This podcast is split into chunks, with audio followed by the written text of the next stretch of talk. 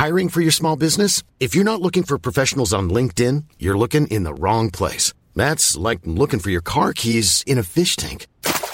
LinkedIn helps you hire professionals you can't find anywhere else, even those who aren't actively searching for a new job but might be open to the perfect role. In a given month, over 70% of LinkedIn users don't even visit other leading job sites. So start looking in the right place. With LinkedIn, you can hire professionals like a professional. Post your free job on linkedin.com slash people today. Want to get a chiseled look in the jawline? Sculpt and shape your jawline with added volume from Juvederm Volux XC. Juvederm Volux XC is an injectable gel specifically designed to be robust enough to improve moderate to severe loss of jawline definition. And it is the first and only hyaluronic acid filler approved for the jawline. Add volume to your jawline for a chiseled look with Juvederm Volux XC for important safety information. And to find a licensed specialist, visit juvederm.com. That's J U V E D E R M.com. Not for people with severe allergic reactions, allergies to lidocaine, or the proteins used in Juvederm. Common side effects include injection site redness, swelling, pain, tenderness, firmness, lumps, bumps, bruising, discoloration, or itching. There's a risk of unintentional injection into a blood vessel, which can cause vision abnormalities, blindness, stroke, temporary scabs, or scarring. Talk to a licensed specialist to find out if it's right for you. Visit juvederm.com. That's J U V E D E R M.com. Millions of people have lost weight with personalized plans from Noom, like Evan, who can't stand salads and still lost 50 pounds. Salads, generally, for most people, are the easy button, right? For me, that wasn't an option. I never really was a salad guy. That's just not who I am. But Noom worked for me. Get your personalized plan today at Noom.com. Real Noom user compensated to provide their story. In four weeks, the typical Noom user can expect to lose one to two pounds per week. Individual results may vary.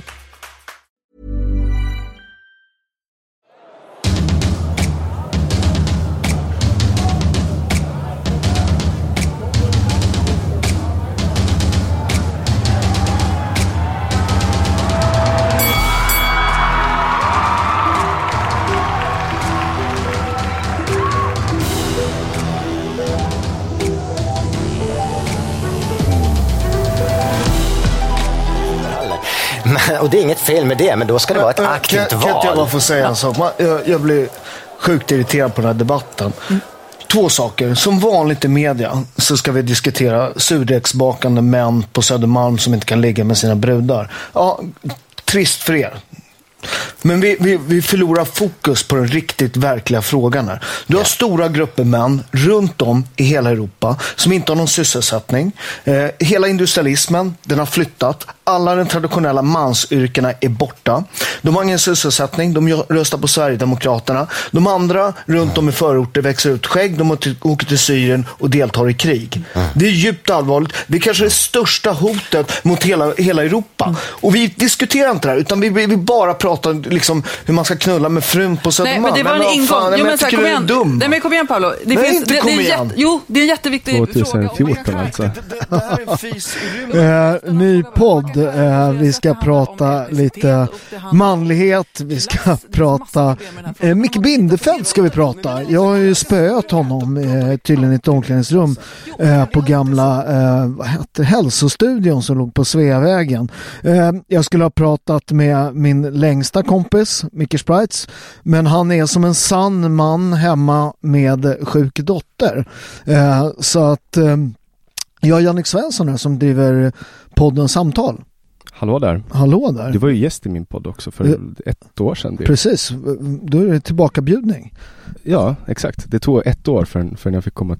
Nej men du, du, du, vi skulle ha gjort någon gång innan också men då var det något som hände, var det inte det? Ja, Jag tror att jag antagligen var sjuk. Ja, jo det var sjukt. Jag har så. varit sjuk väldigt mycket. Jag är ju en klen Södermalms surdegsbakande herre som går på en vegandiet. Sjuk hela tiden. Ja, du håller på med massa konstiga dieter så jag, fan, jag skulle säga att det är så. Det är seafood diet. Jag ser mat och så äter jag den. Ja, nej men du håller ju på med massa konstiga dieter jämt. Det är helt sjukt. Vi, men vi ska inte prata om det. Vi ska prata, vi ska prata lite om, om jag tycker vi börjar med, med, med Bindefält. Eh, Ja, alltså Bindefeld, så här, när, när du började prata om honom då tänkte jag, är det här någon hårfrisörska? Eh, Ja, du, du, du, är ju, du är ju inte svensk. Du är från Åland, så du är finlandssvensk. Eh, så säger man finlandssvensk om man är från Åland? ja. Ja. Ja, alltså, ja, det beror på Man är frågar. ålänning. Frågar du en finlandssvensk, då är man ålänning. Frågar du en finne, då är man svensk. Frågar du en ålänning, då är man ålänning. Men Ja. det är okej att säga finlandssvensk. När, när det är 1809 va, Sverige förlorar Finland. Så, så att vi har ju, det, jag tror att folk har dålig koll på det där i Sverige. Att, att Finland har ju varit längre en del av Sverige än Skåne. Mm. Det var ju Gustav den, den fjärde Adolf. Han fick ju abdikera för den eh, förlusten. Ja, abdikera, vi hade en oblodig statskupp ska du veta. Eh, så, så att eh, det var en palatskupp som avsatte honom. Så, Han, han do, dog ensam i Amsterdam eller Schweiz eller något sånt va? Ja, just det. Vi, vi, men det, han fick ju ta liksom bära, det var inte riktigt hans fel det där. Men, men det var, Ja, men han brydde sig mer om utseende på uniformerna än att faktiskt formera trupper på ett sätt så att Absolut. de kunde Ab- försvara. Du vet, vi, vi blev ju invaderade av Ryssland, eh, vilket innebar då att eh, min, min farfars mamma föddes i Ryssland, fast hon är född på Åland. Ja. Så, så vi, vi har liksom det där med ryssen. Eh, Men, men, så du har inte riktigt koll på hårfrisörskor i, i Stockholm. Eh, Bindefeld är ju från början, eh, han är ju kändisfrisör från början men blir festfixare och allt sånt där. Och han har ju skrivit en självbiografi, han är ju liksom en del av det superetablissemanget. Han är finare än festfixare, det är bara de absolut finaste, dyraste festerna han fixar. Och där, tydligen i en självbiografi då så så tar man ju upp de viktigaste sakerna i livet och en sak då är att eh, han ber mig hålla käften eh, och då eh, eller vara tyst enligt honom. Eh, jag, kom, jag har ju inte läst, jag har bara läst Expressens eh, tolkning av det här för de, jag tror inte den har kommit ut boken än. Den kommer 8 juni, nu kanske du inte vill att vi ska marknadsföra den. men Jo, det, det är bara lugnt, läs den. Köp om, om, om, om vi kastar bort Det är fake news. nej, nej, men, men sagor är alltid trevliga men, men de är inte alltid sanna. Alltså jag reagerar faktiskt på namnet Mannen, myten, minglet. Alltså det, det är bara där, så här, det är inte så konstigt att jag inte vet vem han är. Nej men enligt honom då så, så han ber han mig vara tyst. Eh, det är en fest på Millesgården. Eh, Dan Wawrick är en super sån här soulstjärna som jag tycker är skitbra och det är tydligen hans stora idol uppträder och då är det ett mingel. Alla står, det är något med det här som gör att folk inte liksom blir tysta och så här ställer sig vördnad utan folk ägnar sig åt att prata istället och det är alla, det är inte bara jag. Eh, och då poppar han runt och ber alla hålla käften. Alltså så här, rikt, han blir galen liksom. Så han eh, liksom poppar runt där och bara skriker bara, Håll käften! Så han kommer fram till mig och skriker rakt i ansiktet Håll käften! Så jag bara så här, hörru passar din jävla liksom pajas. Och så är det ingen mer med det. En vecka senare är jag och Micke Sprites faktiskt på hälsostudion och tränar. Eh, och jag springer på ett löpband och så hör jag bara bakom mig så här, Du vet. Eh, och jag vänder mig om och då är, det- då är det Micke Bindefeld. Som en vecka tidigare har bett mig hålla käften. Och du, Eh, och du står på löpande bredvid ett hus. Ja, ja. Precis, Micke Sprites är två meter. Och då, då, på den tiden vägde han säkert 130 kilo muskler. Så det, Och då, då är det för de som inte vet, då är det alltså han som spelar Niederman i Män som hatar kvinnor. Alltså Ja. han, är, han är ett hus liksom. Han är ett hus. Eh, så han, och då börjar han så här fnysa. Du vet, han blir liksom, bara skäller ut mig igen liksom. Eh, och det här på den tiden Micke Bindefeld checkade steroider. Eh, och jag vet, han köpte, eh, vem han köpte av allt. Och, och alla som vet som någonting om det där. Han gick från att vara en sparris till att vara rätt muskulös på liksom, ett år. Liksom. Så, så att han, han kanske inte gjorde det, eller så var det mammas gröt. Alltså man är oskyldig tills motsatsen är bevisad. Exakt, Men ja, du, vet precis. att, det- du vet att det här kommer att stå i Expressen, det du säger nu. Du inser det va? Jo men jag, jag, alltså det är bara att titta på hur han ser ut jag vet man, jag vet, jag vet vad man köpte av också. Eh, Så han får lite steroid, eh, steroid eh, eh, fjoll, eh, blandning av fjoll, eh, rasiat, eh, raseriutbrott och lite steroider på det. Och börjar skrika där. Och så går han iväg och går ner i omklädningsrummet. Så jag går efter honom och, och tar tag i honom och bara säger så hörru, nu får du fan ge dig din jävla liksom sådär. Och enligt honom i, i, i, i den här självbiografin så, så, så, så ta, talar jag om mig själv i tredje person. Ingen ber Paolo Roberto hålla käften. Alltså så alla, som, alla som vet känner mig, de, jag pratar inte med själv i tredje person. Det är han själv som gör det. Kolla, kolla på mannen, myten, det, det är hans... Minglet. Ja, minglet. Det, ja, men det är så jävla... Och det roliga är då att eh, jag stryper honom med armbågen, står det då tydligen. Så jag vet inte hur man stryper någon med armbågen. Jag, är, jag har faktiskt gjort det på 100 matcher i judo. Eh, d- kanske 500 matcher i taekwondo, kickboxning. Jag har gjort näst mest proffsfight i svensk eh, proffsboxningshistoria. Jag har aldrig strypt någon med armbågen i hela mitt liv. Jo men den här gången på gymmet faktiskt. Jag, jag, jag tror att han har sett det i någon collegefilm. Sådär. Så det är en jättebra historia och det, det, det är liksom, eh, ja, allt sånt där. Men, men alltså, du förstår ju att det här är liksom, det här är ju ett symptom på att du är hans raka motsats. Mm. Och du vet, nu när jag skulle, eh, för jag, det är klart att jag har hört hans namn. Ja. Eh, nu kallar jag han sig själv för PR-konsult när han Ja. sitter. Han har ju precis som du hållit på och åkt eh, till TV4 Ni och ska sitter få- där och tittar. Eh, och nu tänkte jag bara spela upp det jag hittade när jag kollar på honom. Och här är, jag vill bara göra en liten disclaimer. Om att det här är ett ämne som, som man ska ta med, med stor respekt. De pratar om, om förintelsen Mm. eh, och det är ingenting som, som man ska förringa. Eh, men jag tänker att vi kan lyssna på ett Just litet... is ev- kommer det ju reklam här men. Jag tänker på att vi kan lyssna på ett litet klipp därifrån, bara för att sätta liksom nivån på vad det här är för Ja. person och vad han vill framstå Mm. som. Eh, och det här är då en, en intervju med Malou efter tio nu från 2014. 2015 och eh, den 27 januari så är det, det, det 27 januari 2015 är alltså det året när Auschwitz befriades. Ehm, och det betyder att det är 70 år sedan. Och tittar man hur det- världen ser ut idag och framförallt Europa så känner man att eh, vi kanske inte har tagit så mycket lärdom av det som hände för 70 år sedan.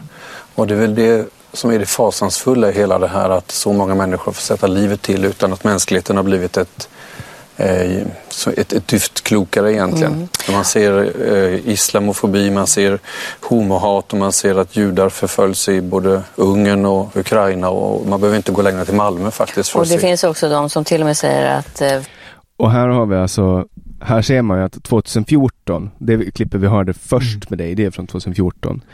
Ni är varandras motpoler Mm. i debatten. Mm. Det är klart att han använder dig som, som ett, den naturliga fienden i sin självbiografi.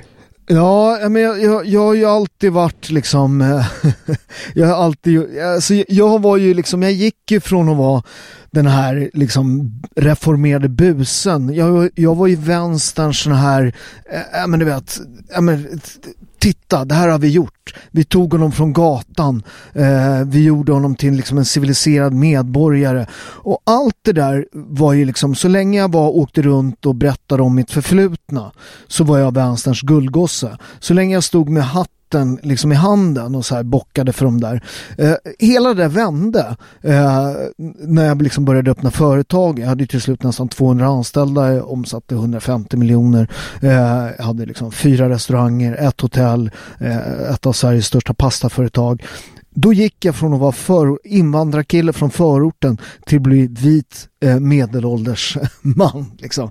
Eh, och det, det är så spännande istället liksom för, för att liksom säga, fan vad bra han tog sig ur det där. Och jag vet exakt i, i, när det här började vända. Det var min, den här intervjun när jag är på P3.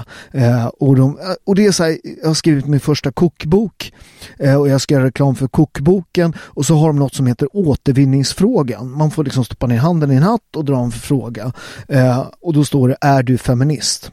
Och där gick det topplock. Ja, nej, men, och det är bara hela situationen. Jag är, jag är liksom på, på eh, Sveriges Radio, hon heter Hanna Fahl, den här reportern. Hon har ju den här klassiska feministluggen då, du vet när de har klippt så här rakt lugg liksom. Och jag tittar på henne, jag tittar på frågan och tänker, ska jag, ska jag sälja kokbok eh, och samtidigt sälja min själ eller ska jag eh, ja, ha pungkulor? Jag valde pungkulor. Ska vi spela den? Vi kör. Eh, du kan ta den från din telefon. Mm. Ehm, så det här är alltså the moment där, där dörren, du hör liksom hur dörren slår etablissemangets Som dörr. du säger, jag tror att många uppfattar det som Ja. otroligt macho. Ja. Tror. Hur ställer du dig till feminism till exempel? Eh, jag, jag, är, jag är militant motståndare. Det finns militanta feminister. Jag är militant motståndare till Men feminism. gud, hur menar du då? Nej, men alltså, jag tycker att det är en extrem vänsteridé om jämställdhet.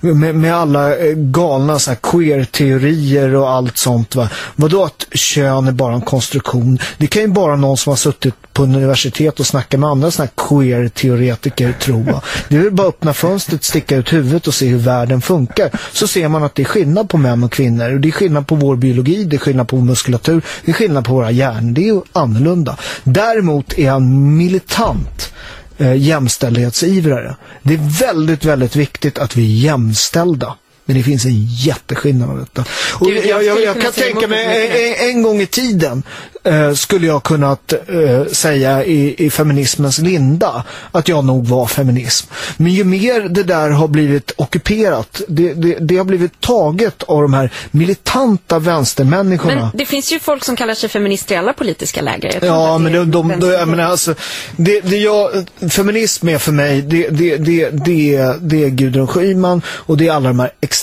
vänsterfanatikerna. Eh, och, och, och, jag menar, och, är bara titta på sånt där som föräldraförsäkringen och sånt. Va? Vem, vem är det som är hemma med barnen? Kvinnor vill ju vara hemma med sina barn. Och vi delar hyfsat lika folk i Sverige och, och vi är världens mest jämställda land. Men, man får, men svenska män får ju bara skit. Hej då. Oj, oj, oj. Alltså jag blir lite upprörd nu. Fast jag tror att vi ska lämna det här ämnet. Nej, nej, jag, jag diskuterar det eh, Ja. med dig när du vill för att jag har rätt. Du ska Ja. se, hon Till skillnad från andra. Och händerna, det där, liksom. Är du liksom- blir upprörd. Jag ser på dina händer som är midjan. Ja. Det är därför att du, du jobbar på Sveriges Television och här tycker alla som dig. Och så går du ner på fiket här och så tycker alla som dig. Och så diskuterar man aldrig saker fullt ut. Och man möter aldrig någon som tycker något annorlunda. Och då blir man bara cementerad i sin idé om saker och ting, hur världen ska vara. Eh, och, och det är inte bra. Det, och det Men är du är inte för för till exempel delad föräldraförsäkring och så? Jag är väldigt för det. Mm. Men folk ska välja själv. Välj själv. Mm. Det är en väsentlig skillnad. Det är också demokrat. Tror du inte att samhället behöver puffa på jämställdheten lite då? Jag kan berätta så här. Vet, vet, vet, du vad det, det, den största eh, tjänsten man skulle kunna göra till jämställdheten? Eh, I snitt är män fyra år äldre än sina kvinnliga, sin partner då. Alltså, eh, och då har man kommit fyra år längre i karriären. Eh, sen när man ska välja som i ett par, vem som ska vara hemma. Då väljer man den man liksom rent ekonomiskt, vad man tjänar på. va? Fast är inte det taskigt? Att pengar ska men avgöra vem som får nej, hänga med sin ja, unge? Ja, så är det. Men så är världen. Eh, och, och jag menar, pengar är pengar. Va? Och sen så vill jag säga så här också. Jag menar, om som min fru var hemma med, med, våra, med våra barn. Eh, de första sex månaderna, då ska man ju vara hemma för då ska man amma. Ska pappan ta över då när det roliga börjar? När man får sova på nätterna, när man får gå på, ut och dricka öl och Snart sånt. kommer det viktiga. Eh, med barnet, sitta på någon fik och dricka eh, cappuccino. Fan, då tycker jag att mamman ska få vara hemma och vila upp sig. Om man vill. Om man vill ut så måste man få dela själv. Varför kan man inte prata om det i sitt förhållande? Vad, vad, är, vad är problemet? Om min fru hade velat att jag skulle vara hemma, då har hon sagt till mig. Paolo, nu får du vara hemma. Nu är det min tur att jobba. Ja, jag kan tycka att samhället verkligen behöver hjälpa till för att Varför folk då? ska... Varför kan inte du behöver- prata med din kille? Då kanske du ska byta kille i sådana fall. Mm, ja, men nu pratar jag inte om mig personligen. Jag pratar Ja, men om... vem pratar om då? För att det är Om intressant med, med att de- feminismen som alltid pratar åt andra. Du får ju prata för dig själv. Mm. Men till exempel om det skulle vara en ekonomisk fråga, Ja. då, skulle ju, då skulle ju jag jobba och så skulle Ja. min kille vara hemma Ja. för att jag tjänar mer pengar. Ja, bra. Men jag tycker ändå Då får att... du göra som du vill så gör jag som jag vill. Ja, Men det, det är problemet med, med, med vänsteridé, för det är en vänsteridé. Det, det, det är att du, du, du kommer med en vänsteridé, du sitter här på Sveriges Radio, kommer med en extrem vänsteridé och tycker alla på ditt jobb. Jag lovar om du går ner i fikan så tycker alla detta. Och det är ett problem för alla, alla, alla inte tycker inte så. Jo men, jo, men så är det. Alla tycker inte så i Sverige. Det är bara att titta på vilka som är hemma. Det är bara att titta på. Ja. När, när folk väljer i sin vardag, då väljer kvinnan att vara hemma. Och det har ekonomiska, eh, det har ekonomiska skäl och det har också att man vill vara hemma med sina barn. Det är många kvinnor som vill det. Ja. Men alla behöver, och, det, och, och vill man inte det, vill man inte det, så är det bara att säga till sin kille, men nu vill inte jag vara hemma längre, nu får du vara hemma. Och, och funkar inte det kanske man inte ska skaffa barn med den killen. Man måste ju prata med sin partner. Vad fan är problemet? Jag behöver inte Gudrun Schyman för att prata om mitt förhållande utan det, det gör min fru alldeles utmärkt själv. Jag tror vi måste lämna Ja, du, jag- föräldraförsäkringen. Ja, det- du diskuterar hur länge du vill. Och det ska nu du kommer veta. hon som tyckte om mig. Hon Alla så här, mig. eh, var, det, min exfru ville vara hemma med barnen. Hon ville det verkligen. Eh, och, och, och, men vi, eftersom vi ägde företag ihop, eh, så löste vi det i vårt förhållande. Samma pensionssparande. Hon gick utbildningar som vi finansierade för föret- från företaget. Eh, och sen när hon och jag jobbade jättehårt och sedan när hon kom ut för det här så var hon styrelseordförande i stora företag som vi startade ihop. Vi var ett team. Eh, och vi snackade och det, det, det är det där ofta det här när man pratar om det där att, att man, man, man, man har inte hela bilden av att skaffa barn. Det, det är ett förhållande, är liksom, det är som det här könskriget har ju skett, liksom har man ju flyttat hem till sovrummet också. Alltså det, det finns ganska många intressanta teorier kring det här. En, Mm. en av dem som, som jag tror att man pratar om minst när det kommer till det här, det är det som Malcolm Gladwell lyfter upp i sin bok The Outliers. Har du läst Japp.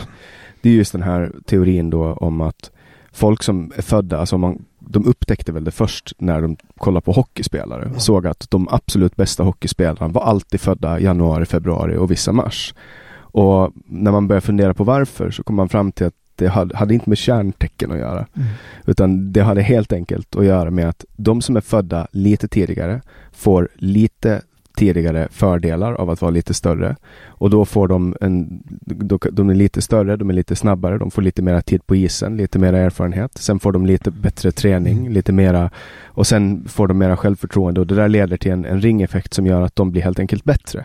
Ja, de, får alltid bästa tränaren, alltid bästa tiden. Eh, jag, såg, jag tror att, jag tror i boken, kom, de, var en laguppställning, jag tror det var Tjeckien som började sortera tidigast på den här tiden i alla fall. Eh, när det gäller liksom eh, sortera då från de mindre, alltså man börjar sortera i grupper. Och så sa de, var det namn och allting sånt där. Och så tittade man och så kan ni se någon skillnad? Nej. Och så vände man på sidan och så bara, gå tillbaka, titta på när de är födda. Alla alla var födda i januari, februari. Mm. Och där är det som, min bror är 13 månader äldre än mig. Mm. Men han är född eh, 29 december. Jag är född 25 januari. Han gick ett år över mig.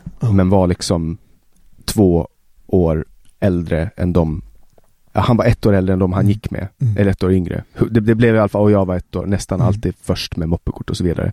Och det där gjorde ju att eh, det här brytåret blir ju väldigt konstigt. Mm. Han var född 92, eller han är född 92, gick med 93 år. Och jag är född nästan 93, men gick med 94 år. Eh, och det där blir ju konstigt för att man märker ju en skillnad.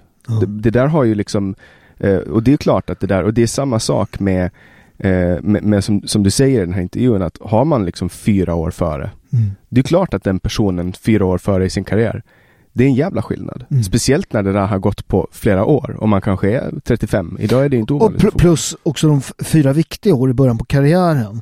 Eh, så är det klart att man har kommit längre. Och det, den är ju så här, den är svår att lösa. Alltså ska man lösa det liksom från ovanheten så blir det ju alltid, eh, det blir ju alltid liksom det blir aldrig bra när liksom, eh, överheten löser problem som ska lösas på andra sätt. Utan alla, när man kompenserar för saker och ting, kostar någonstans i andra änden. Va? Ja men att hålla på att säga åt folk vad de ska göra. Ja, jo men det, det, det återigen intervjun med henne där, där, när hon pratar så här, när jag säger så här, men, men kan inte du lösa det med din kille? Jo men det kunde hon. Men vem är det då du ska lösa? Alla andra. Alla idioterna som inte har gått genuskursen. Eh, Jag brukar kalla det där för det genusindustriella komplexet. Alla de där sitter ihop. Eh, folk som fattar beslut, folk som sitter i media, eh, folk som, som läser på de här genuskurserna på universitetet.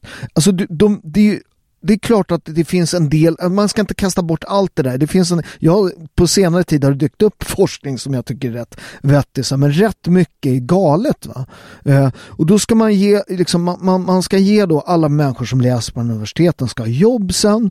Då ser ju de här politikerna som har läst samma kurser till att det ska stiftas lagar, man ska ha liksom genus eh, vet, och allt sånt där. Eh, man ska ha handlingsplaner för allting och då tar man in genusvetare som gör det här eh, och då blir det liksom ett ett indus- genusindustriellt komplex som kostar väldigt mycket pengar, skapar inte välstånd utan snar, snarare saker som är dåligt. Va? Mm. Och det här har ju också skett, alltså nu snackar vi ju vi är ju, nu, nu har ju vi varit i högkonjunktur sedan typ 2014. Ja. Eh, Sverige har klarat av en, en, eh, en flyktingkris som har tärt ner på budgeten på ett sätt som är liksom ohanterligt i förhållande. Men, men goda tider. Nu kommer vi in i dåliga tider. Och nu sitter vi här med kommunikatörer och genusvetare. Vad ska vi göra med dem? Mm. Så här, vad, vad ska vi göra då? Och, och Arbetsförmedlingen, de gör ju allt annat än att förmedla arbeten. Nej, nej men man försöker gömma uh, arbetslösheten. Jag, jag, jag, tror, jag tror att när, Svenskt Näringsliv går ut, kom igår tror jag, med någon rapport om det här, vad det egentligen kostar här, folk som inte är i arbete. Och man har ju försökt dribbla bort det här med att säga att folk är sysselsatta. Mm. Eh, Ja, man, och så- hittar, man hittar en annan, ett annat nyckeltal. Ja, ja, att man det- jobbar minst en timme senaste månaden eller något sånt. Ja, ja då, då är man sysselsatt. Det är helt att, att man lyckas, hela det här är ju, det är ju den här klassiska sagan om att kejsaren är naken. Ja men det är ju, Or- det är ju Orwell, Det- och- och- ändra språket liksom. Ja precis, ja, men, exakt. Sanningsministeriet. Sanningsministeriet. Ja, men det, det är ju helt sjukt va. Någon måste säga till liksom, kejsaren är naken. Eh, en proffsboxare eller kanske en, en, ett barn va. Att man inte är fångad i det här liksom. Och där är ju svensken så jävla orolig. Man liksom, du vet. Jag såg någon undersökning med folk som röstar på, på män som röstar på Sverigedemokraterna som inte vågar säga till sin fru vad de har röstat. Tänk om det vore tvärtom. Tänk vilket ramaskri, du, du vet, det, det hade, hela liksom media hade skrikit som en kastratkör i, i månader i falsett om det hade varit tvärtom. Om, om, om kvinnor hade inte vågat berätta för sina män när de röstar. Men det där bara, det bara drog, bara slant förbi liksom i nyhetsförmedlingen. Ja, så bla bla bla, oj, nu, nu, shh, det där är inte bra. Nej, men det, sen är det så, det var en ganska intressant sak som hände på Åland nyligen. Eh, och det var en, en, ändå från det politiska parti som jag företräder, Mm. Stellan Egerland, som, som förde fram eh, forskning då. Han använde Anna-Karin, jo han, han, han sitter då i lagtinget, alltså Mm. vårt parlament. Han ville bjuda in Anna-Karin Wynham och Ivar Arpi Mm. eh, till utskottet för att diskutera de här frågorna. Eh, för att man håller på med liksom, lagstiftningsarbete och kring jämställdhet och, och, och då ville han liksom föra fram den här forskningen som de har eh, lyft upp i sin bok. Nu kommer inte jag ihåg exakt vad boken heter. Jag ska inte uttala mig. Nej, nej, inte jag heller Det är faktiskt. David Eberhard som heter Det stora könsexperimentet tror jag. Eh, jag får nästan eh, li- li- live-googla Vindhamn och Arp. Jag vill ju säga rätt. Eh, genusdoktrinen. Så att, Just det. Eh, och då är då alltså eh, Anna-Karin Wynhamn, hon är en uh, universitetslektor eh, lektor. Eh, och hon jobbar på någon form av jämställdhetsmyndighet och sen bara kände hon att nej, men det, här är det här är ju bara bullshit. Nu, släpper, nu sk- Ja. skiter vi i det här. Eh, och så skrev hon genusdoktrinen. Eh, det som hände då var att en, en vänsterpolitiker på Åland som heter Nina Fällman, hon är tidigare minister, eh, går ut och liksom, nej men det här ska vi inte, vi ska inte, eh, det här är liksom bluffvetenskap, ja. på. Um, och sen frågar ena tiden, jag tror att det är Ålandstidningen under Nya Åland som frågar henne så här, men har du liksom kollat på, på den första? Men hon har inte ens läst boken. Nej. Men hon vet. Hon vet att det är, kan du tänka dig en debatt där du går in och diskuterar det här och svarar på sättet att du inte har läst eh, forskning men du vet att du har rätt. Jo men, jo, men, det, men det, alltså, det, det funkar ju hur det, det funkar, om du tittar, det, det mest, alltså när man så här, det som ligger ute på internationella så här Youtube-grejer, rätt stora så här politiska höger-youtubare har tagit upp vår fantastiska eh, Annie Lööf. Eh, alltså när hon, med, med Jordan Peterson, man, jag, jag tycker han är fantastisk. Eh, eh, inte allt men rätt mycket är, är grymt. Han har varit jätteviktig i debatten kring de här frågorna. Han är en av de viktigaste intellektuella just nu i världen. Eh, och så tar du då en sån alltså, så intellektuell lättviktare hon visar sig vara eh, när man sätter dem bredvid varandra och diskuterar. Och man märker, hon förstår inte ens vad han pratar om. Jämställdhetsparadoxen är det något eh, som är väldigt viktigt inom forskning på det här. Det vill säga att ju mer jämställt ett land blir, det vill säga de nordiska länderna, desto mer väljer kvinnor kvinnoyrken.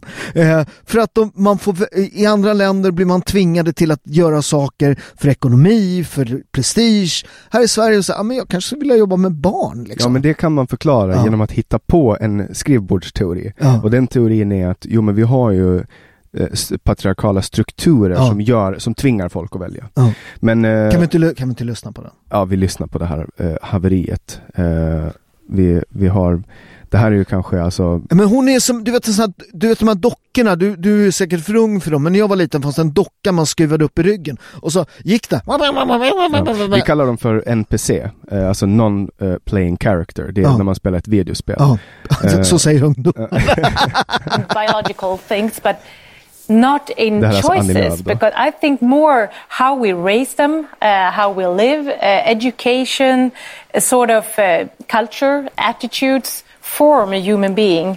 Uh, whether or not uh, they are uh, a girl or a boy when they grow up. And han är så uh, if I raise my daughter to become a leader, to uh, be self-confident, to have a high education, for instance, I think she will have a good platform to become a civil engineer, to become a CEO of a company, or to become a nurse. well, she that, that is what that is what people who think that the differences between people who are primarily culturally constructed believe, but it's not what the evidence suggests. Och, och hennes blick också så här, hur ska jag ta, hur ska jag ta så här. Han är ju liksom påle, han är alltså en universitet, så han är professor i psykologi och hon är alltså en partiledare och det här är alltså Det är hennes ämne också, det är ju det som är det, det, är det som är liksom, det, det här är vad hon liksom, men hon är den här dockan som uppskruvad i ryggen. Men, men som hur, säger samma hur, hur sak. räddar vi det här? Hur räddar vi det här Annie Lööf? Ja. För det pågår ju en syntaxerror för henne, Ja. men vi, vi kollar. I'm Sandra, and I'm just the professional your small business was looking for. But you didn't hire me because you didn't use LinkedIn jobs. LinkedIn has professionals you can't find anywhere else, including those who aren't actively looking for a new job but might be open to the perfect role, like me. In a given month, over 70% of LinkedIn users don't visit other leading job sites. So if you're not looking on LinkedIn, you'll miss out on great candidates like Sandra. Start hiring professionals like a professional. Post your free job on linkedin.com/people today.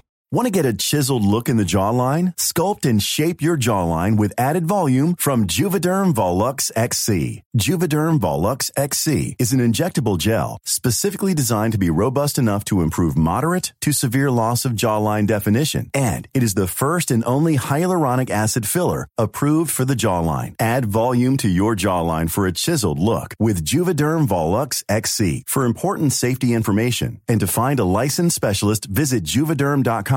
That's J U V E D E R M.com. Not for people with severe allergic reactions, allergies to lidocaine, or the proteins used in Juvederm. Common side effects include injection site redness, swelling, pain, tenderness, firmness, lumps, bumps, bruising, discoloration, or itching. There's a risk of unintentional injection into a blood vessel, which can cause vision abnormalities, blindness, stroke, temporary scabs, or scarring. Talk to a licensed specialist to find out if it's right for you. Visit juvederm.com. That's J U V E D E R M.com.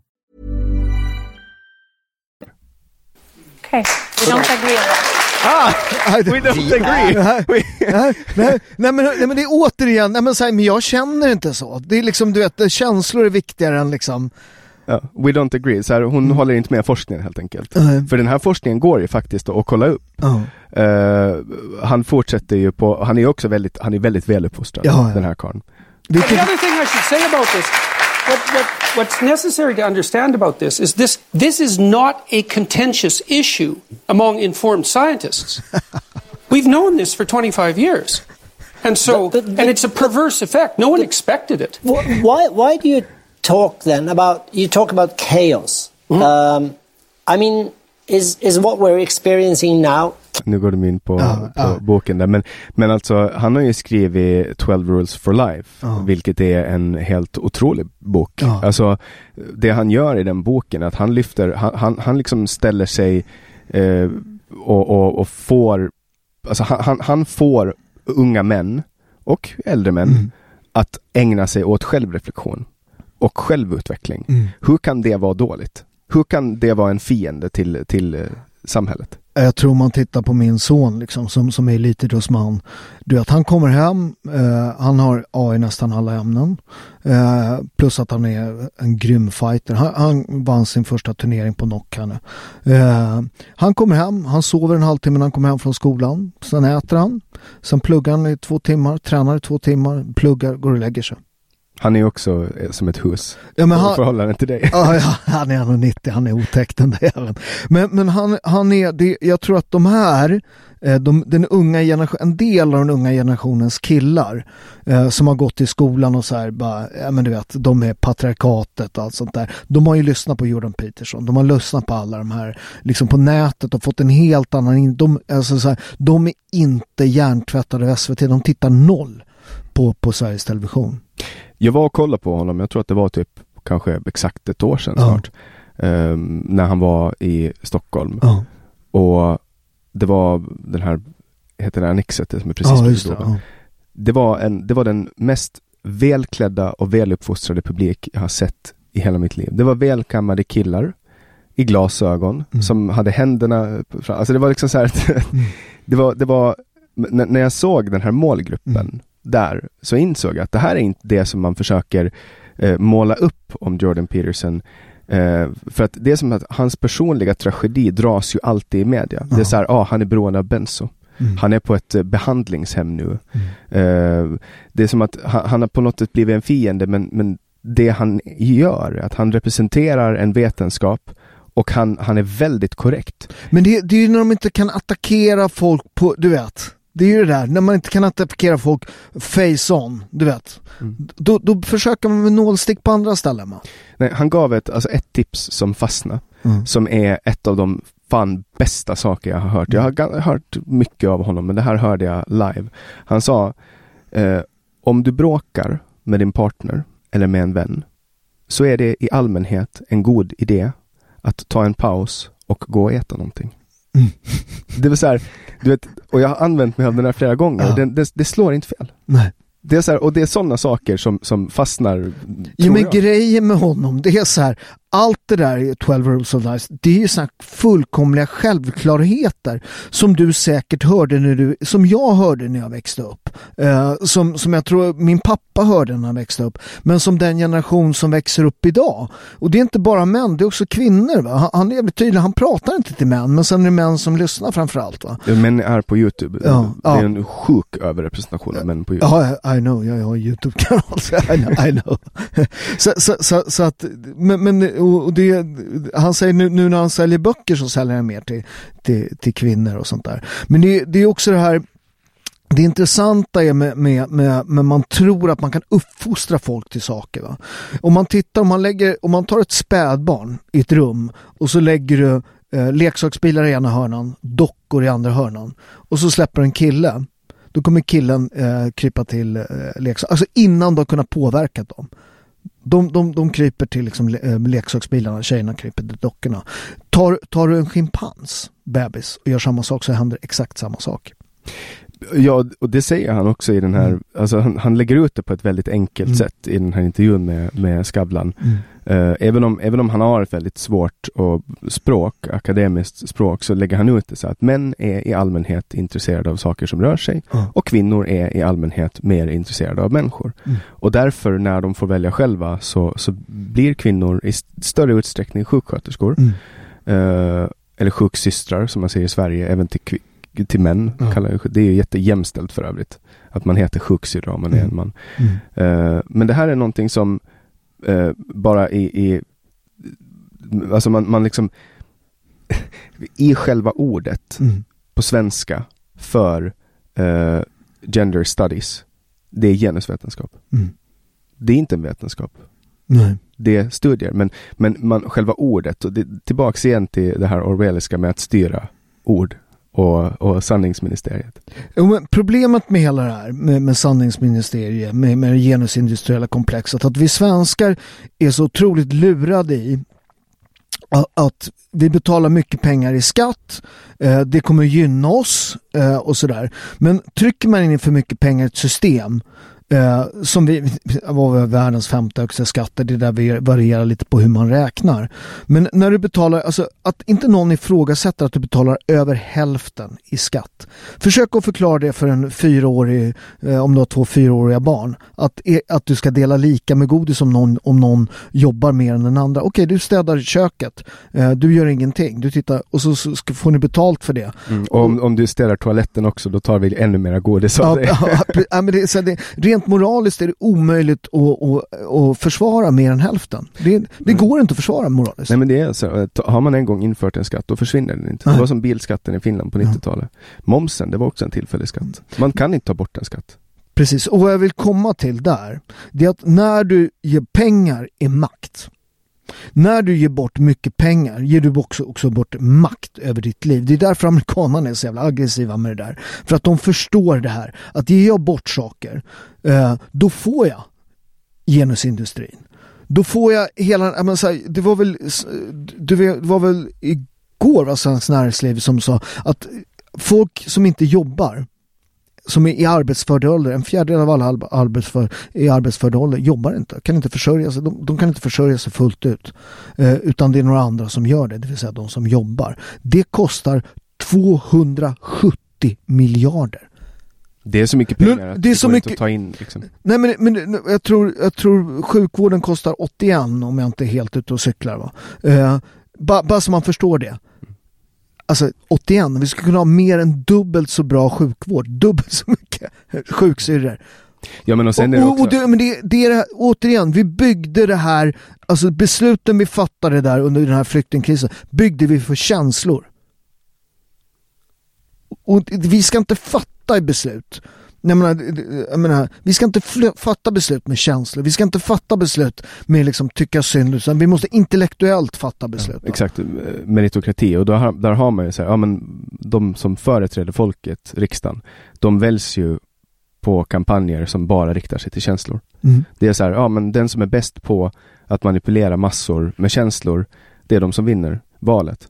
Och sen, sen handlar allting om att ändå, man, man, håller ändå kvar allting. Det låter ju alltid så annorlunda före valet än vad, vad det faktiskt blir. För att mm. man, man, man, alla politiker blir tvungna att först ljuger de, eh, sen blir de invalda och sen är de tvungna att försöka förklara för folk att Nej, men nu får vi kompromissa. Mm. Och sen efter några år så måste de börja ljuga på nytt. Det är väl Churchill som säger det. Eh, politik handlar om att förklara hur fram, eh, eh, förutspå framtiden och sen förklara varför det inte blev så.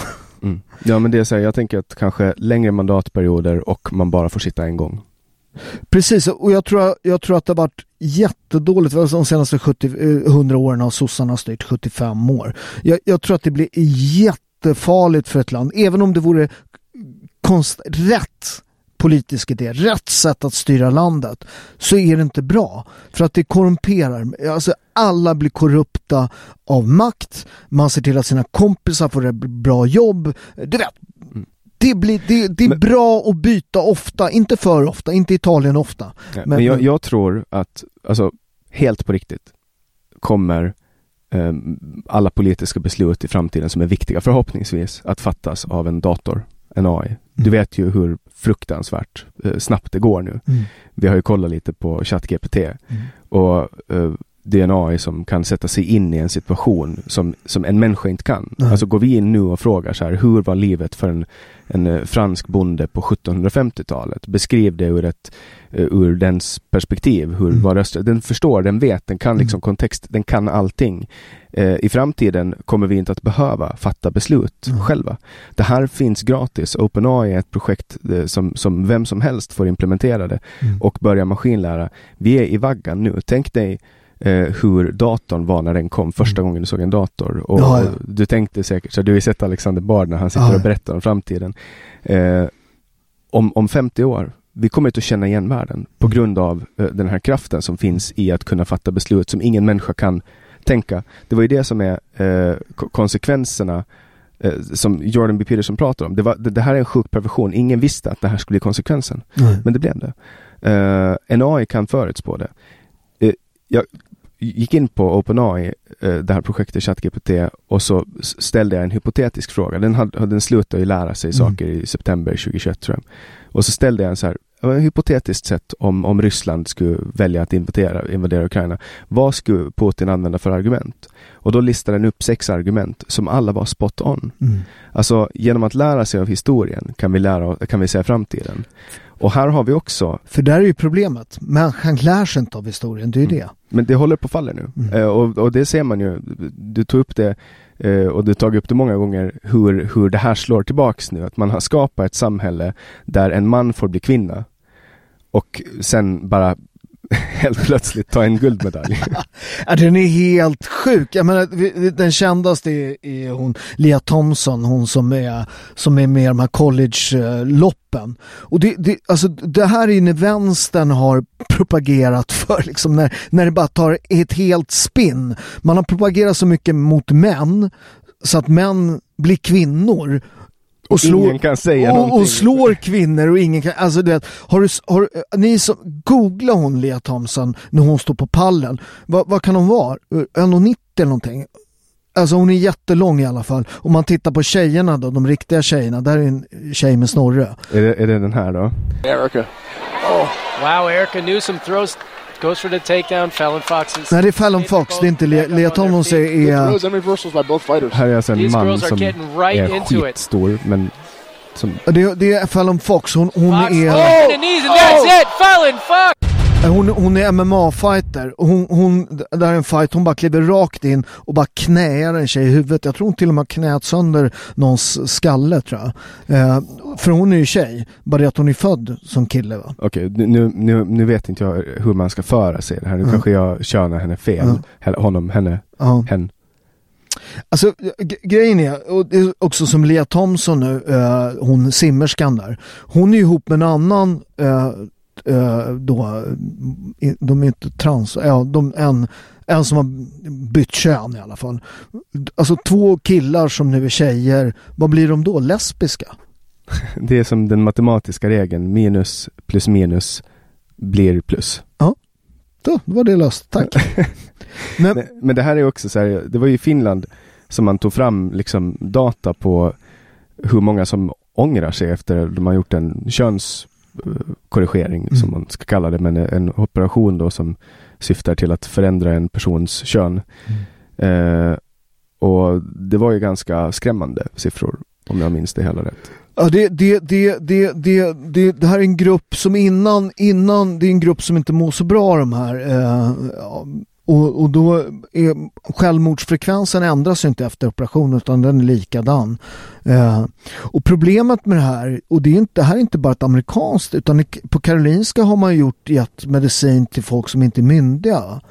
Eh, och man pratar liksom också i media om det här. Jag ser då folk som blir intervjuade och, och min sexåriga eh, kille tycker att han är en tjej liksom. Eh, och, och, och det där är också jättekonstigt. Jag menar när, när, när eh, alltså eh, en så var ju ibland drake när han var fem år va? och riddare och så. Vadå? Ska jag behandla honom som en drake sen då för att han tror att han är en drake när han, när han är liksom fem bast va? Eh, det, det, alltså grejer, vi, vi får inte rösta, vi får inte köpa alkohol innan, innan 18. Eller ja, innan 20 var det 18. Eh, alkoholen va. Eh, du får inte, du, du, men vi får välja om vi ska byta kön som är, alltså, och det låter ofta som att det är bara att sen att det är bara byta tillbaka men det är rätt tunga droger. Ja, men här har vi då eh, Och det har man gjort på Karolinska, man har väl slutat med det nu tror jag, men man har gjort det på Karolinska institutet. Ja, alltså det är alltså en 12 års åldersgräns då om man vill eh, korrigera sitt kön då enligt eh, Socialstyrelsen. Så att det finns ju en rekommenderad ålder. Eh, under 2018 hade utredning om könsdysfori påbörjats hos fler än 500 barn. Det här exploderar ju också samtidigt, eh, alltså antalet utredningar. Eh, men, men man har visat att, att eh, alltså, det var många läkare som gick ut och varnade för det här ganska tidigt. Men, men regeringen, Löfven, körde igenom det här Ja, så, såklart. Va? Och, och, och, det, och det, här, det finns ju föräldraföreningar också med det här och, föräldrar som har satt emot, sagt emot och har blivit liksom eh, totalt liksom, ja, de, är, de är dåliga föräldrar och sånt där. Eh, men, eh, och sen in, inte på något sätt så här, och det finns säkert killar som tycker att de är tjejer och allt sånt där och det är, och det är helt okej men då ska man, jag tycker man ska vara 18 när man får bestämma sånt. Va? Mm. Ja, här skrev då en, en eh, läkare som är specialist. Han är specialist i barn och ungdomspsykiatri. Sven Roman skrev redan 2019 en, eh, en debattartikel i Dagens Medicin där han beskriver liksom att ehm, att det här är någonting som har ökat från att man, man införde könsdysfori i Sverige då som en diagnos. Eh, 2001 så hade stegvis ökat fram till 2011 och sen har den varit exponentiell. Eh, 2001 var, var det 12 unga som fick diagnosen. 2018 var det 1859. Eh, så att det här är ju någonting som ökar och det, det är ju eh, antagligen, om man får, jag drar slutsats nu, det här är ju min slutsats. Eh, det är populärt att prata om det och, och, och så gör man folk eh, liksom medvetna om det och då Ja, börjar folk ja, ja, tänka att de har det. Det är liksom förklaring på att man, man en förklaring helt enkelt. Men, men och, och, och problemet med det här, liksom, så här vad, vad jag tycker är, är det som är, det är att man använder det här också som ett politiskt vapen från vänsterns sida. Alltså hela den här, jag menar, dragrace drag race på, på, på tv som folk är så jävla upphetsade. Så här, det, det är, jag har inte sett det. Men så här, jag har inget problem med det och, och, och drag är roligt och allt sånt där. Eh, men Eh, det som är problemet med det här, det är att det politiska vänstern använder det som ett slagträ i den politiska debatten. Det är med de här sagostunderna med, med, med, liksom, med, med, med transer på, på jag tror ingen unge mår dåligt av att lyssna på, på en kille som utklädd till tjej som läser. Det, det kan till och med vara Nej men det, det, Men- det är lekfullt, ett barn Ja, leker ja, också, ja. de klär ut sig. Alltså, liksom. jag, jag, mycket av högern är helt upphetsade. Åh, du vet, och de heter, ja, de heter massa grejer, så, men det fattar inte en unge. Så, så, Nej, men de reflekterar Ja, inte. Så här, ja. "Åh, men titta den där gubben har klätt ut sig till en tant. Hehehe." Det, det är kul för dem. Det är kul och, och, jag, och ofta när man pratar i Sverige med det här med, med, med om man pratar i Italien, de är så efter med allt sånt där. Men, men fram till liksom 80-talet så såg man inte någon som var homosexuell i Sverige. Det fanns ju inte. Det, det, det, vi hade en strikt liksom så här, eh, protestantisk, du vet sådär. Däremot i min andra hemstad, Neapel, där, där det finns en tradition i romarriket.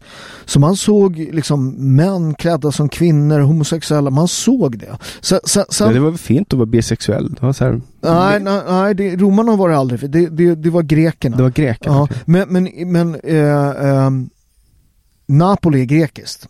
Så det finns, och det är inte så att det är fint och så, men det fanns en acceptans för det här. Eh, de vart inte alls behandlade bra ofta, vart de, men de fick vara en del av samhället. Eh, sådär. Och sen höll ju folk på att säga saker och sånt där. Men det, det fanns eh, och folk, man såg det. Nej men det här är, det är liksom sånt. det är också Sverige det här hyckleriet liksom med, med ja men vi, vi är så progressiva liksom. Där fanns en gammal, gammal kultur med det här liksom. Det kommer ju liksom idéer, alltså som direktdemokrati. Ja. Det, det höll man ju också på på den tiden. Men sen har man eh, liksom reversera och så går det liksom cykliskt fram och tillbaks. Ja. Men ingenting som vi kommer på nu är egentligen nytt. Det är gamla idéer liksom. Har vi, har vi dragit eh, rabattkoden förresten? Nej, vi ska ju fira eh, Bindefelds Just det, vi ska ju fira Bindefält eh, och genom att göra det så ska ni få en rabattkod ni kan handla på robertus.shop. Jag måste bara slå upp den här så vi får rätt rabattkod här. Den är... Svenskt näringslivs nya rapport. Reformer för Nej, fler. vänta. Jag tänkte sätta på, jag tänkte sätta på, eh, jag tänkte sätta på eh, lite eh, ljud medan du läser upp den så Ja, att vi får ja in. oh, nu blir det lite stämning också. Ja, fast vi måste vänta på att reklamen försvinner. Den här biten får jag nästan klippa bort bara för att. Då ska vi se. Sådär, här kommer rabattkoden. Rabattkoden är bindan på väggen 15% procent med procenttecknet. Alltså bindan på väggen som ett ord 15% med procenttecken. Robertos.shop. Eh, rabatten gäller, gäller 15 på allt på, på shoppen men utom pizzaugnarna. Så ja. ja. Han kallar, Bindefält kallas ju Bindan. Bara så att ni... Binda. Ja. så vi firar hans strypning. Ja, en Ja. armbågsstrypning. Ja, Eh. Men, men det intressanta det är att det börjar komma, liksom i Amerika som alltid för det börjar komma en motreaktion mot det här. Eh, eh, som, som det, det hon, vad, vad heter hon den där? Hon heter Dylan Mulvaney. Eh, och, och, ja, det är en kille som har, jag vet inte var han, har, hur långt han har kommit i det här köns... Men, men han, han vill ju vara en tjej och då tycker jag man kan kalla dem hon. Det, det är liksom, det, det, Jordan Peterson har rätt. Han, han säger så här, rent juridiskt är en sak om ni tvingar mig att säga saker.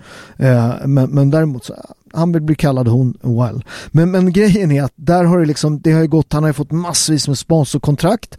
Han har bland annat haft ett sponsorkontrakt för tamponger. Japp, tamponger. Ja, det, det, det är svårt. Jag kan tänka mig att det finns ingen anledning att själv konsumera den produkten. Nej, utan han sa att det är bra om han, om han liksom hans eh, tjejkompisar frågar om har du en tampong, då kan han ge den. Mm. Det finns ju på typ alla svenska toaletter finns de ju liggande nu också. Ja, det där är också intressant. Vad, vad för tamponger? Jag menar, det finns ju massvis med hygiengrejer som man behöver. Mm. Rakhyvlar som man, varför ligger inte det? Det är också så här, det här sned... Men det kan, det, kan, det kan ju faktiskt vara smidigt. Ja, för ja. att om man tappar väskan eller något. Ja, nej, nej, nej, jag, jag, jag tar tillbaka det. Nu du säger det är klart att om det rinner där så, så det kan, Men det är också, näsdukar kan ju också vara bra om man liksom behöver snyta sig. Men nej, det, men jag tar tillbaka. Det, du, du har rätt, jag har fel. Det är klart, kanske det är bra. Eh, det, om, man, om det är något, det går före rakhyvlar. det borde ju finnas kondomer också ifall man vill ha spontansex på en toalett till exempel. Mm. Why not? Man ska inte ha spontant, det, det är offentligt. eh, Det, det ska vara till för folk som bajsar. Ja, okej då. Jag tar tillbaka sen, men sen, sen om man vill göra det och bryta lite mot eh, konceptet, det, men det är inget man ska uppmuntra från eh, maktens sida. Jo men Dylan Mulvaney, eh, och nu har det, det har kommit en jättebacklash nu för att de, eh, Bud Light, eh, bara det lätt öl bara säger allting, de har eh, gjort Eh, eh, honom, henne som, henne som spokesperson och gett ut någon öl med en bild på honom. De skickar det är inte till alla men de skickar. Och folk har blivit rätt förbannade i, i staterna. Att det här, liksom de har tagit bort, då vdn säger så här, vi måste ta bort det här grabbiga liksom öl och vi vill ha more, more inclusive. Och folk bara så här, men vi är grabbar, vi vill dricka öl och göra grabbiga saker. Eh, så där har ju försäljningen, alltså det, det, den har gått ner med 15 procent bara på någon vecka här. Och det är alltså Budweiser? Bud Light.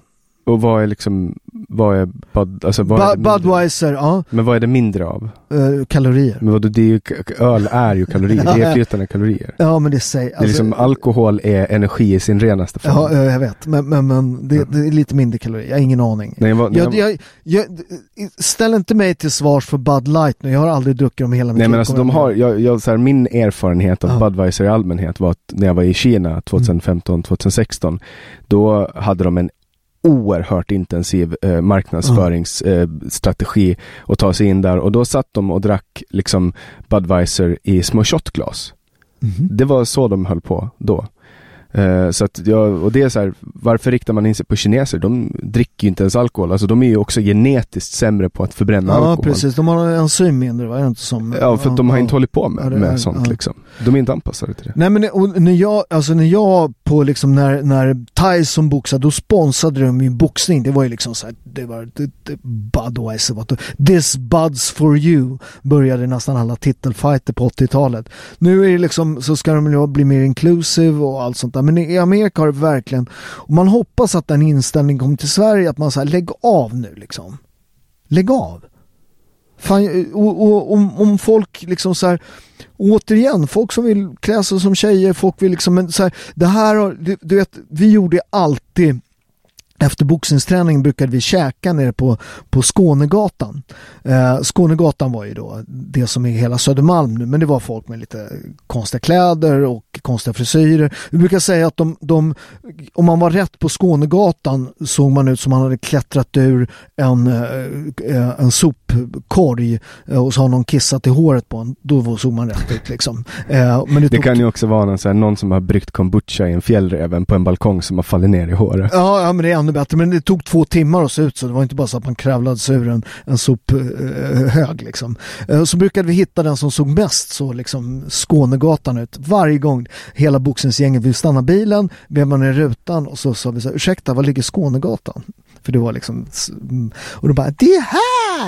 Ja, okej, tack så mycket. Det tyckte vi var väldigt, väldigt kul. Men nu, nu, Skånegatan sprider sig till hela Södermalm och sen så har det öppnat små enklaver i hela jävla Sverige med, med hela den inställningen. Och om man tittar på liksom vad folk röstar vänster idag Mm. så är det ju liksom Södermalm. Skanstull. Ja, Skanstull. Ja. Och det, det är de här alltså, dyra innerstadsområdena eh, som en gång var höger. Men vilka är det som bor där nu? Jo, det är de här beslutsfattarna. Det är de här genusvetarna. Alla de som vi betalar miljoner, miljarder till för att hålla igång det här. De har köpt fina lägenheter där. Nej, alltså jag, jag bodde i Skanstull, eh, flyttade runt på Södermalm i typ tre år. Ja. Och det var så här en gång var sjätte månad. Och jag fick punga ut 14 lökers per månad Mm. för en etta. Eh, och då mötte jag liksom män med runda glasögon, eh, snurrade mustascher och magväska på ringen. Mm. Det var liksom Nej, men när, jag, när jag var tonåring, alltså Södermalm var ju rough. Alltså. Det, var Ja, ju, det var ju ett riktigt arbetarklassområde. Jag, jag vet inte om det här är sant, men jag har hört att på Knivsöder, det vill säga Hornstull, eh, i slutet eller början eller mitten på 90-talet så var förstahandskontrakt så oattraktiva att man fick bo gratis i tre månader. Sant, ja. Om man flyttade in eh, och då kunde man också byta kontrakt. Eh, jag, vet, jag, jag har inget liksom, jag kan inte backa upp det, men Mm. det var alltså inget område som folk ville bo i. Jag bodde ju på eh, yttersta Tvärgränd eh, som är Stockholms, en av Stockholms finaste gator, ut, ut, utsikt över liksom Riddarfjärden. Men där berättade folk att, att folk som hade bott där länge, de berättade på 60-talet så alla hade utedass, det fanns ingen riktiga dass och det var hål, hål i taket. Eh, Så man, man fick, när man, man satt och sket och det regnade, då fick man fylla upp ett paraply inne i utedasset. Så rann det ner i fatburen Alltså, bara. alltså, så, så fattigt var det liksom. Nej men det Eh, var ju, det var ju worker quarters. Ja. Och det är så här, nu har de liksom, eh, det var jävla märkligt att bo där. Mm. Eh, jag tror det var typ 2017, 2018 så var jag på väg, du vet, Mm. till tunnelbanan och, och så bara, ja men då är det någon polis som har blivit knivhuggen i, i nacken vid Björns trädgård liksom. Ja. Eh, så att det är, det är jävligt konstigt. Eh, men, men jag gillar Södermalm. Det är, alltså en, det är en fin plats och det är, men det har blivit alltså ett, ett, en ö, överklass, en plats, alltså en överklassplats. Absolut, och, och, och en plats där makt centreras och, och politiska idéer. Återigen det här med att man inte blandar sig med folk. Liksom. Eh, jag har ju bott mycket på Södermalm. Liksom. Eh, och, och att du, du är ju, man ser hur de röstar där. Eh, du ser också alltså, vilka som bor där. Journalisterna bor ju där.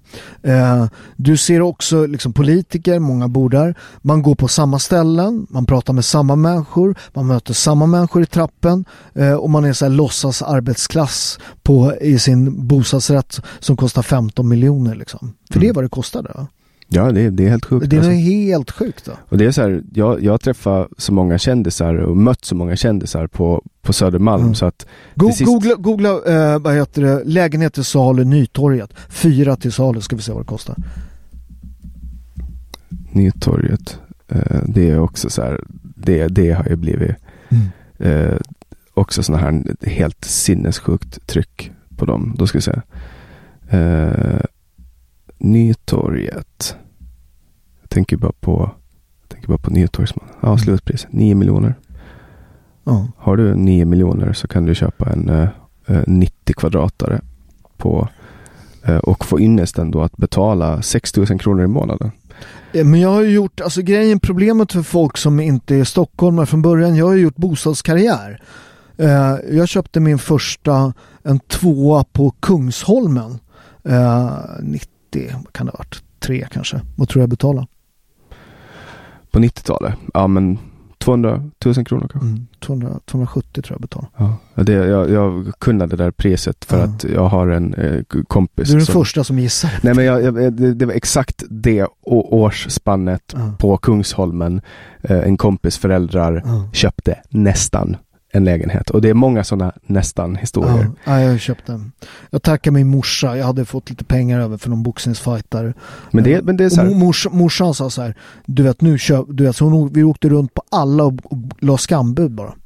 Men, men det här är så här, varför är det så här, ja, Sverige reglerar bostadsmarknaden. Ja, ja. Därför har det blivit på det här sättet. Du har folk, du kan ha någon bredvid den lägenheten på Kungsholmen idag som betalar 2000 kronor i hyra, för du får inte höja hyran. Och det var 2000 då, och då är det nu. Det finns liksom femmor på Södermalm som har 4000 i hyra. Precis, och där bor du med kultureliten. Och ännu mer retsammare är det ju alla de här sossarna som, som liksom som eh, ja, men som får bostäder, du vet stora bostäder som är värda liksom 20 miljoner liksom, äh, ministrar. För man liksom, mm, liksom arbetarrörelsen äger massa fastigheter och det är grejer som, som skulle gå till andra. Mm. Nej, det, det- det, det, där, det där är ju liksom, det är hel, Sverige, Sverige, man säger så här, Sverige är inte korrupt. Mm. Det är en annan typ av kor korruption. Man får positioner, man får jobb, man får lägenhet. Det är korruption. Mm. Nej men och också så här, eh, bostadsförmedlingen är också en, en plats där den som är bäst på att ljuga Mm. och har mest tur eh, får förtur. Mm. Det är så här, kan du, kan du ljuga, manipulera, förfalska papper, då har du en fördel. Och då har man skapat en marknad igen. Fast då är det den som är den fulaste och mest eh, oärliga individen som vinner. Men det är tillgång och efterfrågan. Jag, jag ska berätta exakt hur det funkar när det inte finns tillgång. Eh, alltså efterfrågan är större än tillgången. Som funkar i alla ekonomiska eh, system. En gång i tiden så fanns det ett monopol på taxi i Stockholm. Mm. Eh, det vill säga, det var tack Stockholm bara som körde. Eh, och vissa krogar då, jag var ju liksom grindvakt till etablissemanget under många, många år. Det är rätt, det är rätt ballt att göra den här resan. Att man, jag gjorde den här Stockholmsnatt så vart jag jättekänd och sen så eh, vände ju karriären och så började träna, tävla, tävla kampsport men liksom bara rätt liksom bara amatör liksom. Och så fick jag jobba som dörrvakt och då stod jag och öppnade dörren till Bindefält de här som inte ens hälsade, de tittade inte ens mig i ögonen. Eh, tre år senare skulle de kindpussa med alla. Va? Och sen Eh, strypte du honom med din armbåge. Så strypte jag honom med armbågen och hamnade i hans. Och glöm inte bort rabattkoden, binda på väggen, 15 procent. Vad heter det? Men, men ett ekonomiskt system där det finns ett, då hittar alltid folk ett utrymme för att tjäna pengar. Det var så att då, då hade vi en direkttelefon från dörren till Taxi Stockholm. Så alltid när det stängde eh, så ringde vi upp och beställde 10 taxis och så fick man ett nummer, taxinummer, eller 20 taxis.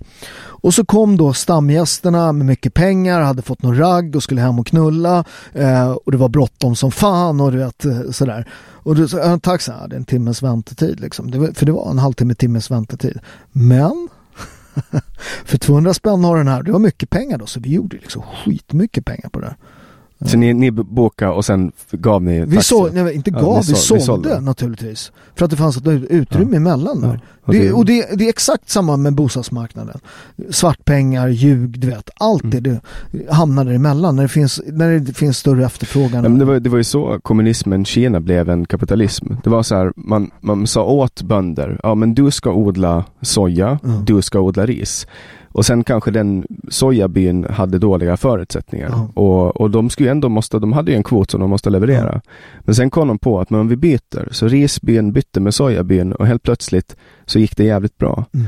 Och när kapitalism väl kommer till en plats och alla andra ser det, Mm. då går det liksom inte att stoppa det. Så kapitalismen spreds i Kina, så insåg de att fan, det här var ju ganska bra, så det är ju rätt bra att ha mat till folket Ja. liksom. Och då insåg de att man kanske man ska låta folk lite göra som de vill. Men det är bara att titta på Sveriges ekonomiska utveckling, vad, vad som händer. Alltså Sverige gör, gör ju hundra unika år när det gäller, alltså vi, när vi avvecklar skråväsendet i slutet på 1800-talet. Sen är det en ekonomisk utveckling som är enorm. Det är väl också aktiebolagslagen som allt det här och, och, och folk gör enorma förmögenheter. Och man ska ju titta på Sverige när man gör den här liksom början på 1900-talet. Det är också rätt intressant. Sverige har mest patent på jorden. Inte per capita. Förstår du? Mm, det är sjukt. Det är helt sjukt. Alltså Sverige, man kan bli rik. Man går ut och tittar på liksom Djurgården och tittar folk som bygger sina villor där. För folk gör det. Man manifesterar. Kolla jag kämpade, jag gjorde det här. Eh, och så gör man liksom fram till, till 70-talet. Jag tror någon gång på 60-talet till och med ett av världens, världens rikaste land. Sen får man ju liksom, man blir galen. Det är ju Ja, så här, när men- man är nummer ett så blir man galen. Och, och jämför då med, med Finland. Alltså, ta då, så här, Finland har inga stora uppfinnare. Jag menar, före, före kriget, då hade ju, alltså Sverige hade ju både Fleming och, Nobel. Ja. Två av de största liksom. Eh, Finland har ingen sån, utan Finland var ett folk som kämpade under ryskt förtryck. Ja.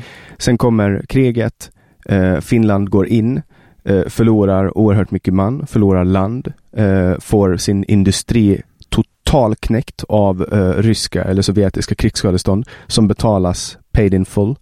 Sverige under samma period säljer åt båda sidor. De göder den tyska krigsmaskinen. De behåller sin industri intakt. Kommer ut ur kriget samtidigt som Finland. Finland är alltså en nation som går på knäna. Men ändå lyckas Finland blomma ikapp medelst innovation Sverige.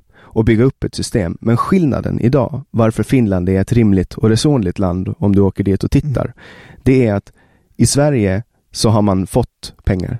I Finland har man skapat pengar. Och man brukar ju prata om, om det att en, det krävs en generation för att eh, eh, förvärva, en för att förvalta och en för att fördärva. Ja. Och Sverige är nu inne på den för, fördärvande generationen medan Finland är inne på den förvaltande. Eh, Finland har inte, alltså Finland så här, jag har träffat krigsveteraner sedan jag var liten. I Sverige finns det inte en enda svensk som har utkämpat ett krig på svensk mark. Nej. De finns inte, de har varit döda i 200 år eller något sånt. Jean-Baptiste Bernadottes sista kriget. Fuck honom. Du vet vad jag tycker om honom. Mot Norge.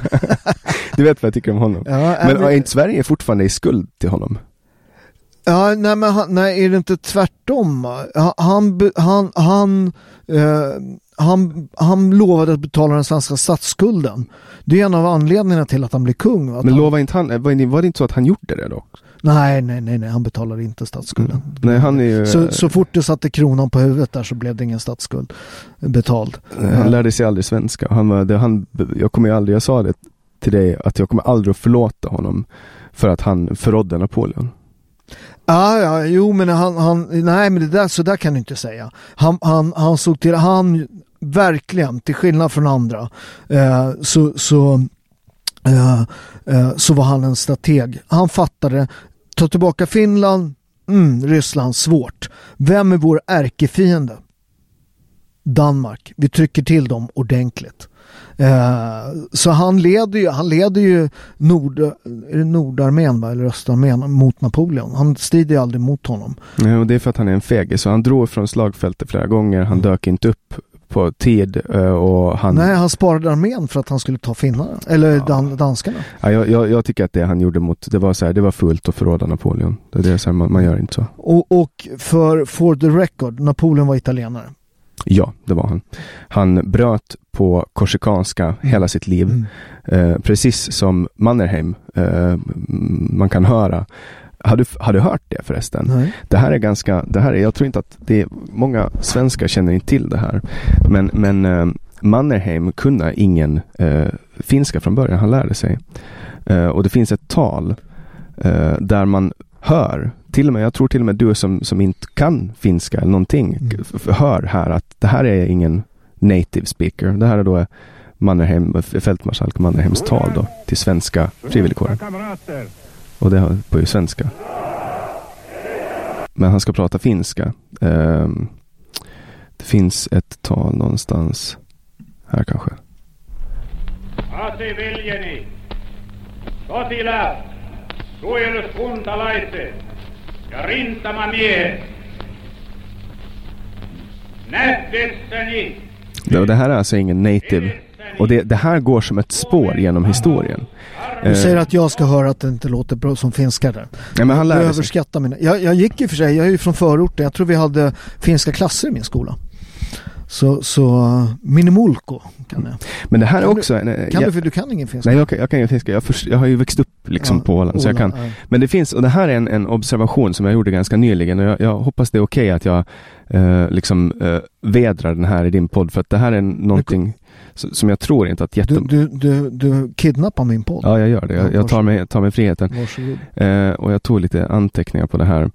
Eh, och det har att göra med att ma, man, jag, jag, tror inte att det är så många som har tänkt på det här. Alltså, ehm, det, det är samma nu med, med president Zelensky. Han är ju alltså tidens största person. Alltså vi, vi kommer ju att minnas honom som en, fortsätter han som han har gjort nu, Ja, ja. Då, då är det liksom så här. Eh, han är den sjätte eh, presidenten i Ukraina. På samma sätt som exakt då Mannerheim var den sjätte i Finland.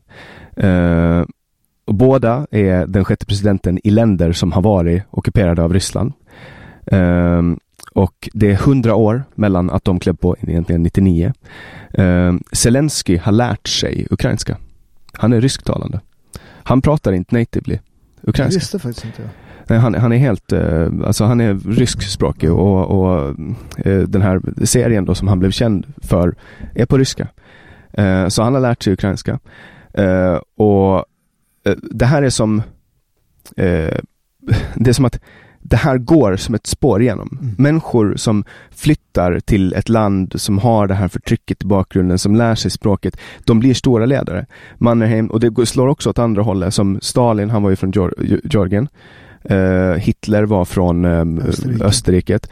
Eh, och det är som att det, det är den här hjältemyten. Ja. Eh, det är liksom man är född i ett annat land, man flyttar, man har någon form av ko- komplex Mm. Eh, och sen blir man bara en stor. Det, det, det är precis det här som är, som vi pratade om tidigare, om man ska knyta ihop det, att man, man ser historien återupprepa sig. Så vi får hoppas att historien återupprepas. Jag, jag brukar, det är den här klassiska, he- hellre vara en krig än en trädgård, en trädgårdsmästare än krig. Eh, vi har ju byggt för mycket, alltså man, i det moderna svenska samhället har det bara varit problem att vara man. Man, man, man, man har satsat på kvinnor enormt mycket och det har varit bra naturligtvis. Man har helt glömt bort. Vi skulle bara bli liksom, ja, mjuka fina liksom, och, och, och istället för att liksom säga det här är manlighet, manlighet har sina grejer. Förr i tiden fanns det tydliga liksom, regler för, det fanns ofta manlighetsrit. Eh, du gör det här och så blir du man och ju mer liksom, eh, du lever ute i en skog desto tuffare är de här manlighetsriterna eh, som handlar om offer, som handlar om liksom, visa tuffhet för att bli man. Ja, så vill, vill man satsa på politik som tar sig till män kan man ju satsa på psykisk ohälsa bland män. Ja. Eller arbetsplatsolyckor Ja. bland män. Alltså där finns det insatser som man kan göra men, men jag vet inte ett enda universitetsämne som går ut på att hitta på olika sätt att få män att sluta dö på jobbet. Ja. Jag har aldrig hört det, har du? Nej, nej, det, är, ingen- det, är, ingen som bryr sig som vanligt liksom. Nej men det är ju klart. Det är så här, ja, blev av med armen i en, i en kvarn idag. Mm. Ja, Vinkelslipa ja, av ditt ja, öga i ja. en... Ja men det är samma sak med, med Ukraina om vi är inne på det. Det här med att män får inte lämna Ukraina. Va? Då, då är inget snack om patriarkatet utan helt plötsligt så är det liksom, det blir väldigt tydligt vad en man är. Mm. Och, och vilka offer, rent historiskt. Tänk när, när och det är alltid så när, när adelsmän och kungar bestämmer sig för att gå i krig. Då dör arbetarklassen. Va? Titta på 30-åriga kriget. Alltså svenska men var tionde man strök med i vissa byar. Liksom. Jag menar, och det var inte så att de dog, fick ett skott i huvudet och dog. Utan den vanligaste dödsorsaken var att du fick eh, att du dog i dysenteri eller att du fick någon infektion i ett sår som du hade fått på armen då, och så låg du och ruttnade ihjäl. Ja, det är det, alltså det det, så var det att vara man. Mm. Så, så det var klart att det inte var enkelt att vara kvinna men det var fan inte enkelt att vara man. Liksom. Nej men och nu har vi ju liksom, det är ju, alltså den man som just nu är den största manliga förebilden skulle jag ändå vilja påstå att är president Zelensky. Mm. Alltså kolla vad han gjorde. Han tog av sig kostymen Mm. och tog på sig uniformen. Och nu är alla i hans administration. Vi kör t-skjorta liksom. Grön t-skjorta. Klitschko, eh, för detta världsmästaren i, i boxning, han är ju, han är ju eh, eh, han är Borgmästare. borgmästare Kiev. Kiev. Och, och eh, han är kanske, han, jag vet inte hur många hundra miljoner han är god för. Han skulle kunna köpa sig en paradisö, åka dit och bo. Han är kvar i kriget. Han är en sån jävla man. Alltså, det finns en eh, dokumentär på Netflix om eh, Majdan-revolutionen. Där man ser hur han blev den naturliga ledaren och bara står där och han förhandlar med den här jävla idioten eh, Ja- Janok- Janovic. Ja, Jankovic. Jan- Eh, och, och liksom och sen bara kliver han fram och, och, och så blir han liksom ledare för, för hela stan. Och jag, jag har ju boxat förmatch ett par gånger till. De är ju två bröder. Och bägge är så här, ja men du, de är typ 115 kilo, 202, 206 tror jag. Alltså de är helt enorma. Stora jävla monster alltså. Uh, så så, så uh, uh, jag tror om man, man skulle säga, ja men jag, jag har faktiskt snackat med dem ett par gånger så här under galan, Ja, väldigt trevliga, eh, super superfokuserade. Och jag vet inte hur länge han höll tungviktstiteln. Tyvärr var han rätt tråkig på, på när man såg honom på tv. Eh, sen var det en helt annan sak att se honom live. För då, du vet grejen, när man ser proffsboxning, tungvikten live. Tänk dig två människor som är över två meter, väger över 110 kilo. Slåss. Alltså det är svårslaget. Jag står bredvid också. Ja, Alltså, eh, kom med till Ukraina nästa gång och så ser vi om vi får en podd med honom. Ja, det vore uh, härligt. Det skulle vara riktigt roligt. Vi kan, vi kan liksom inte ge några utfästelser, men man kan alltid försöka. Mm. Och mig veterligen så har du lyckats med allting du någonsin har försökt med. Ja, inte riktigt, men, men... Men det är kanske bara för att man ser man, du, du när ser... du lyckas.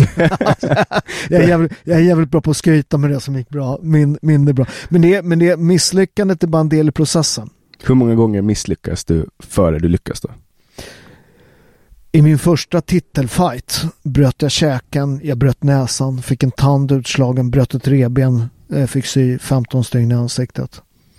Eh, min första träningstjänst som var eh, fem år för tidigt förlorade en jävla massa pengar. Men sen så byggde jag den här 15 med Paolo som har funkat skitbra i många år. Liksom. Det var det, den boken fick jag när jag var 14 eller 15 av ja. min mamma. Det är Sveriges mest sålda träningsbok. Det var någon det som stal den av mig. Är det sant? Ja, men, det, men det, det, var, det var rätt lustigt, de skrev efter min, mitt eh, sexköp där, så skrev, var det någon, eh, någon jag tror det var i, någon tidning, en debatt, när de skrev varför fick Paolo Roberto sälja böcker, skriva böcker för Bonniers? Uh, ska jag berätta varför? Därför jag, därför jag har sålt över 350 000 böcker. Det är fittigt mycket som man skulle säga på Åland. Plus att jag fick, för min första kokbok fick jag pris av Kokakademin. Eh, så jag är prisbelönt och storsäljande kokboks och träningsboksförfattare. Jag är den enda svenska träningsboksförfattaren som är översatt. Jag är översatt till fem eller sex språk tror jag. Kinesiska till. till ja, det är fan den snyggaste boken jag har. Du vet, lite armhävning och så kinesiska tecken på sidan. Det är snyggt. Det man tror att det är en bok full med, med liksom så här uh, ancient wisdom, men egentligen är det bara en mycket enkel idé. 315 minuter om dagen. Mm, snort av Arne Tammer som snodde det från Jack LaLanne. Mm. Så att det, det, det, är två. Men sen har ju Anders Hansen gjort karriär på att prata om att man ska göra dubbelt så mycket. Man ska ta 30 minuter om dagen. Ja, fast det, men det är väl, inte, det är väl lite, lite högre pulspromenad då? Är det, så jag, jag, jag, tycker att den, den är, för, alltså, det är en helt annan podd. Man ska, det är viktigt med muskler. Det, det är allt mer forskning som visar just det här att förut har man inte haft folk som har tränat styrketräning som har blivit gamla. Nu kan man titta resultaten. Men det får vi göra en podd om eh, det. Tack Jannik eh, för ett jävligt bra samtal. Eh, glöm inte bort rabattkoden bindan på väggen 15 procent. Tusen tack David.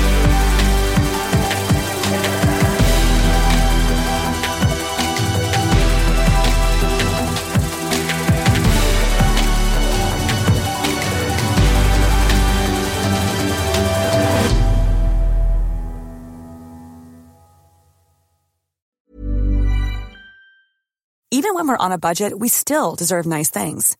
Quince is a place to scoop up stunning high-end goods for 50 to 80% less than similar brands. They have buttery soft cashmere sweaters starting at $50, luxurious Italian leather bags, and so much more. Plus, Quince only works with factories that use safe, ethical, and responsible manufacturing. Get the high-end goods you'll love without the high price tag with Quince. Go to quince.com/style for free shipping and 365-day returns. How would you like to look five years younger? In a clinical study, people that had volume added with Juvederm Voluma XC in the cheeks perceived themselves as looking five years younger at six months after treatment. Look younger, feel like you. Add volume for lift and contour in the cheeks with Juvederm Voluma XC. Reverse signs of aging by adding volume to smooth laugh lines with Juvederm Volure XC. For important safety information and to find a licensed specialist, visit juvederm.com. That's J U V E D E R M.com. Not for people with severe allergic reactions, allergies to lidocaine, or the proteins used in Juvederm. Common side effects include injection site redness, swelling, pain, tenderness, firmness, lumps, bumps, bruising, discoloration, or itching. There's a risk of unintentional injection into a blood vessel, which can cause vision abnormalities, blindness, stroke, temporary scabs, or scarring. Talk to a licensed specialist to find out if it's right for you. Even when we're on a budget, we still deserve nice things. Quince is a place to scoop up stunning high end goods for 50 to 80% less than similar brands. They have buttery soft cashmere sweaters starting at $50, luxurious Italian leather bags, and so much more. Plus, Quince only works with factories that use safe, ethical, and responsible manufacturing. Get the high-end goods you'll love without the high price tag with Quince. Go to quince.com/style for free shipping and 365-day returns.